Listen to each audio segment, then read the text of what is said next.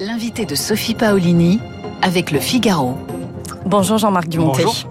Vous êtes producteur de spectacles, directeur de plusieurs théâtres, le Point Virgule, le Théâtre Antoine, Bobino euh, et ou encore le Sentier des Halles.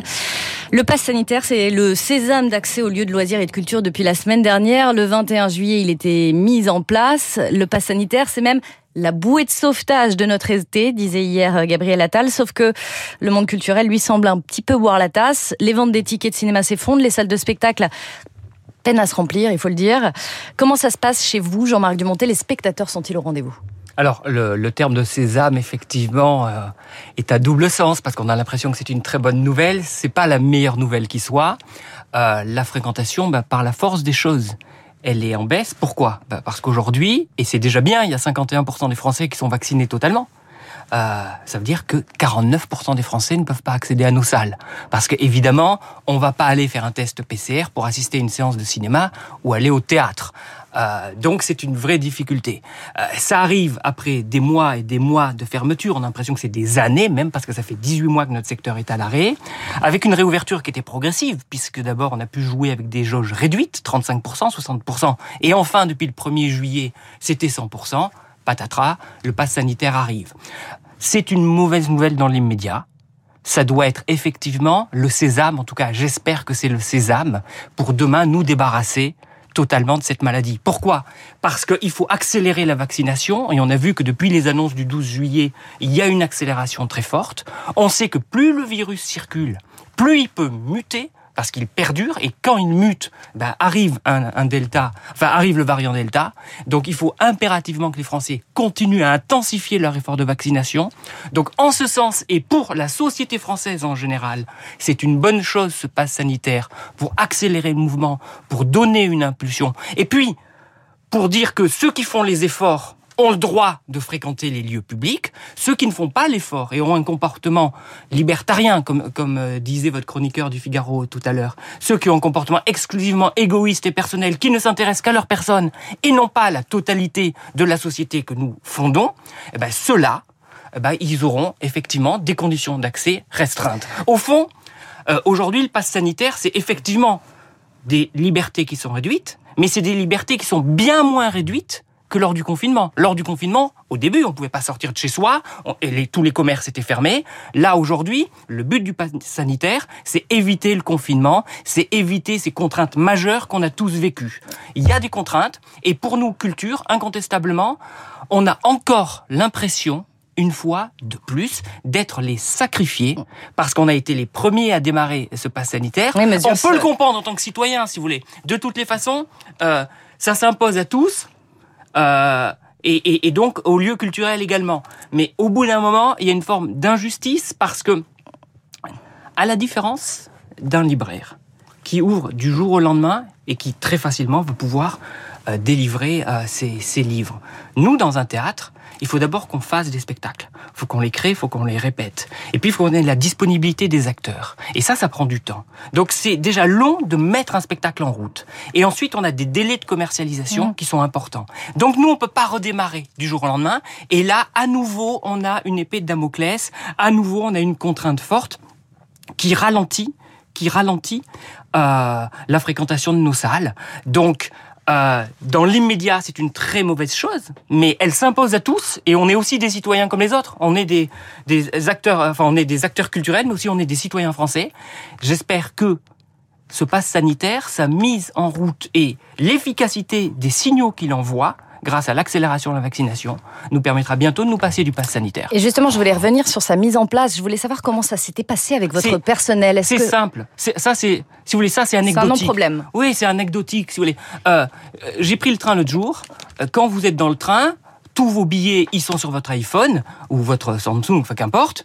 C'est scanné en 5 secondes. Bah là, en plus, on scanne un pass sanitaire. C'est pas ça la complexité. La complexité, c'est que ça écarte un certain nombre de gens. La mmh. complexité, la dure réalité que nous vivons, c'est pas d'embaucher une personne supplémentaire. On le fait, ça a un coût, mais on le fait parce qu'on est heureux d'accueillir le public. Mais qui effectue les contrôles justement bah, dans les théâtres bah, Il n'y a pas eu de réticence particulière. Il n'y a pas le choix. Vous savez, euh, on a été fermé extrêmement longtemps, pendant plus de 10 mois.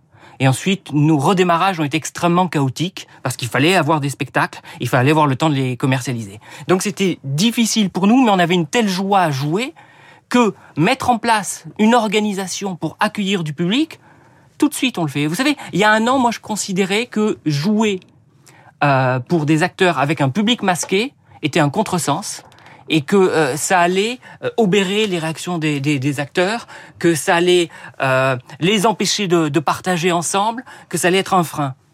Un an après, mon propos, il est complètement ridicule. Euh, C'était absolument pas un frein et le public a assisté, il est venu et il a aimé même avec un masque.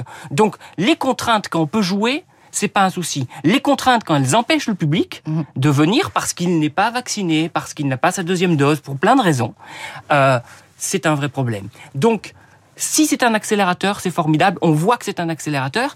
Et, et moi, j'ai envie d'appeler tous les indécis, tous ceux qui doutent, pour leur dire, à Paris, à la PHP, il y a 95% des médecins qui sont vaccinés. 95%, c'est-à-dire la totalité. Mmh. Euh, il y a eu 3 milliards et demi de gens vaccinés, enfin de, doses dans le monde. Ce vaccin, il est sûr. Euh, c'est pas une question de recul. Il y a un vaccin, c'est pas un médicament qu'on prend régulièrement qui va avoir des effets graves.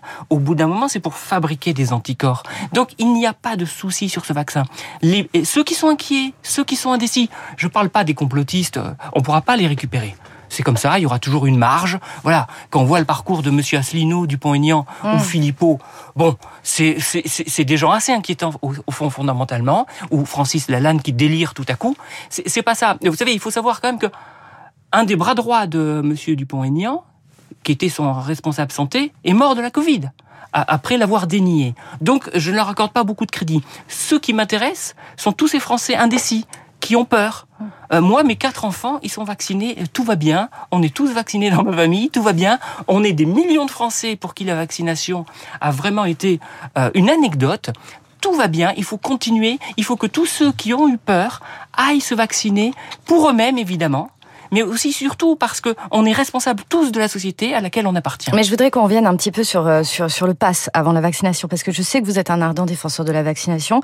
Euh, vous disiez, beaucoup disent dans le secteur culturel que c'est une mesure stigmatisante. Stigmatisante parce que vous l'avez dit, euh, la culture a été obligée de le mettre en place quand même bien avant le 21 juillet, quand dans les euh, euh, cafés, restaurants, ce sera le 9 août. Il y a une sorte de conflictualité là. Il n'y a, a pas de conflictualité il y a un sentiment d'injustice. Il y a un sentiment d'injustice. Alors, il s'explique, c'est pas, c'est pas stigmatisant. C'est que nous étions déjà sous le joug de la loi sanitaire. Donc, il n'y avait pas besoin d'une nouvelle loi pour nous mettre euh, sous cet étrait noir. Euh, mais le fait que ça démarre par nous pour des modalités euh, juridiques, nous paraît comme une injustice. Alors que effectivement, pour les, euh, les, les, cafés ou les restaurants, il a fallu une loi. Cette loi ensuite, ben, elle est soumise au Conseil constitutionnel, ce qui fait que la mise en place, au plus tôt, si la loi n'est pas retoquée, c'est le 9 août.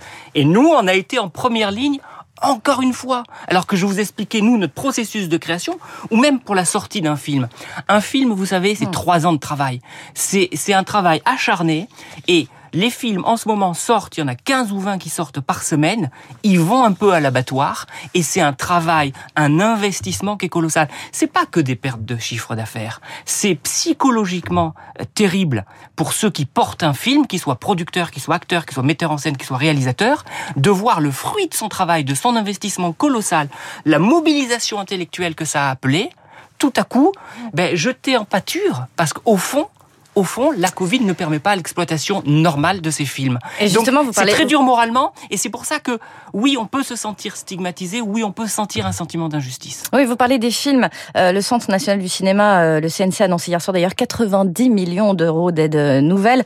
Euh, vous parlez de ces embouteillages, on dit qu'il y a beaucoup de films qui passeront directement par la case télévision. Qu'en est-il du théâtre? Où en sont vos productions? Ça, On arrive à produire, à lancer C'est très compliqué. Je, je vais vous raconter une toute petite histoire. Le, le 14 mars, le 14 mars euh, 20, donc tous les théâtres se sont arrêtés. Euh, une semaine avant, c'était pas du tout à l'ordre du jour. Ça a été extrêmement brutal et violent, mais comme pour tout le pays, quand ce confinement nous est tombé dessus, c'était d'une extrême violence pour l'ensemble du pays, donc pour nous. Je devais démarrer au théâtre libre les Fourberies de Scapin de la Comédie Française. C'était un rêve et un fantasme de faire venir le théâtre public et en plus la Comédie Française dans un théâtre privé, au théâtre libre. On n'a pas pu jouer, les décors étaient installés. On devait démarrer le 14 mars. Le 14 mars, le coup prétombe. On n'a jamais joué. On a espéré repousser en juin 2020, en septembre 2020 on n'a pas pu. Ce projet, il est définitivement abandonné. Ça veut dire, voilà, il, n'aura jamais, il ne verra jamais le jour. Jamais chez nous. Il a fallu gérer le deuil, gérer la frustration d'un projet qui nous avait tellement grisé, tellement enthousiasmé. Aujourd'hui, avec les aléas qu'on a, et, sachant que moi, je crois fondamentalement qu'il n'y aura évidemment pas de nouveau confinement parce que la vaccination monte en puissance et j'appelle les Français à continuer l'effort, mais euh, je crois qu'il n'y aura pas de nouveau confinement. Mais il y a un attentisme. Il y a un attentisme, y compris pour les projets. Et quand je vais solliciter des acteurs, et j'ai beaucoup de spectacles, puisque j'ai la chance d'avoir beaucoup de théâtre, quand je vais solliciter des acteurs, ils vont me demander des certitudes. Quand est-ce qu'on va jouer? Et je suis pas capable de leur dire. Et comme je suis pas capable de leur dire, je peux pas lancer les projets. Donc chez nous, à la différence du cinéma qui a pu tourner, et c'était une excellente chose parce que, vous savez, ne pas travailler, ne pas avoir de projet, c'est terrifiant. Donc à la différence du cinéma, qui lui a pu tourner, mais qui se retrouve aujourd'hui dans un embouteillage et qui joue sa vie avec un pass sanitaire qui réduit son potentiel, à la différence du cinéma, nous, on a des difficultés à mettre en route des projets. Quand on a fermé le 14 mars 20, j'étais programmé à Bobino au Théâtre Libre Théâtre Antoine jusqu'au 31 décembre 22. C'est-à-dire que j'avais 33 mois d'avance.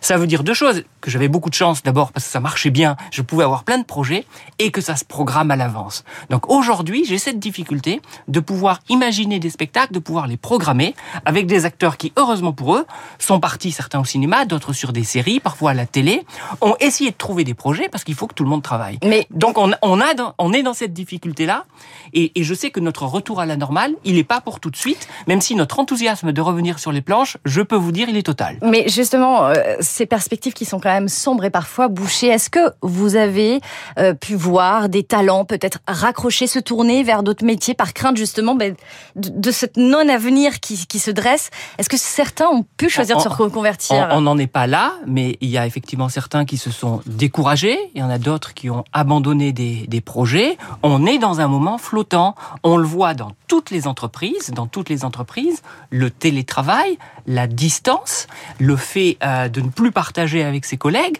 a conduit un certain nombre de personnes à vouloir tourner des pages, à vouloir changer de métier. Je l'ai dans mes équipes. J'ai maintenu beaucoup, beaucoup de gens au travail euh, dans ma boîte de production, la, la quasi-totalité, tout le temps, alors qu'on avait zéro activité. J'ai maintenu les équipes au travail parce que je voulais préparer le rebond. Malgré tout, puisqu'on respectait les consignes du travail à distance, certains n'y ont plus trouvé leur compte. Certains sont retrouvés dans leur appartement toute la journée à Paris ils avaient plus envie. Donc, il y a incontestablement, on le verra dans le milieu du travail, euh, même si euh, il y a eu une politique pour faire en sorte que les entreprises soient pérennes et qu'en plus il n'y ait pas un choc économique très violent. Et on voit aujourd'hui qu'on n'aurait pas de choc économique très violent et, que le quoi qu'il en coûte permet j'espère, de redémarrer, rebondir. En tout cas, les outils de travail ont été ménagés, mais au sein des équipes, au sein des équipes, par la force des choses, oui, ça va un peu tanguer. Et parmi les artistes, qui sont des gens comme vous et moi, ben oui, certains se posent des questions, se sont mis en pause, d'autres au contraire ont fourbi leurs armes et, travaillé comme jamais parce qu'ils avaient du temps pour réfléchir, pour imaginer, pour créer. Il y a tous les cas de figure. Justement, je voudrais revenir sur, sur les annonces de soutien. De et la ministre de la Culture, Roselyne Bachelot, chiffrait le soutien public à la culture à plus de 12 milliards euh, d'euros. Euh, une réunion s'est tenue mercredi entre les représentants du secteur, euh, la ministre de la Culture, Bruno Le Maire. Ils ont convenu de refaire un point sur la situation le 30 août. Est-ce que c'est une échéance un peu lointaine? Écoutez, c'est une échéance un peu lointaine pour tous ceux qui sont extrêmement dans le dur en ce moment. On parlait du cinéma et c'est du cinéma dont il s'agit principalement, qui voient leurs recettes totalement fondre sans, euh, sans pouvoir imaginer un rebond possible. Parce qu'un film, on sait que la première semaine est décisive. Donc si vous l'amputez de 50% du, du public potentiel, ça se passe pas bien. Euh, donc pour ceux qui sont vraiment dans le dur, on peut se dire que c'est loin le 30 août à la fois, c'est dans un mois. Donc c'est assez vite. Et on sait aussi, comme toute l'économie française, qu'elle a été extrêmement assistée pour ce que je vous disais à l'instant, maintenir les outils de travail et pour pouvoir rebondir. Donc à partir du moment où il y a une volonté qui est affichée, que dans le passé, effectivement, il y a eu un accompagnement. Le gouvernement est donc au rendez-vous. Ah, a été au, et il a été au rendez-vous. Le gouvernement, enfin, en, matière, en matière de culture, euh, la, la France a été euh, dotée de cinq fois plus de budget que l'Angleterre, de 11 fois plus que l'Espagne. Donc euh, on a le, maintien de l'intermittence qui avait été décrété par le président le 6 mai 2020 euh, était une nouvelle formidable pour tous les plus fragiles. Toutes les petites compagnies qui ont été aidées ont, pu, j'espère, euh, continuer à travailler et ne pas s'arrêter. Donc oui, il y a eu un accompagnement. Il y a l'aspect financier, il y a aussi un peu la détresse de pas pouvoir faire son métier, il y a la détresse de pas pouvoir se projeter, et c'est ça qui est difficile, et ça répond à votre question sur certains qui ont décroché ou pas. Peu ont décroché, mais beaucoup doutent. C'est normal. Mais bien, merci beaucoup Jean-Marc Dumonté, c'était passionnant euh, d'être, d'avoir été l'invité de Radio Classique ce matin. Dans un instant, il est 8 heures presque 30 minutes. L'essentiel de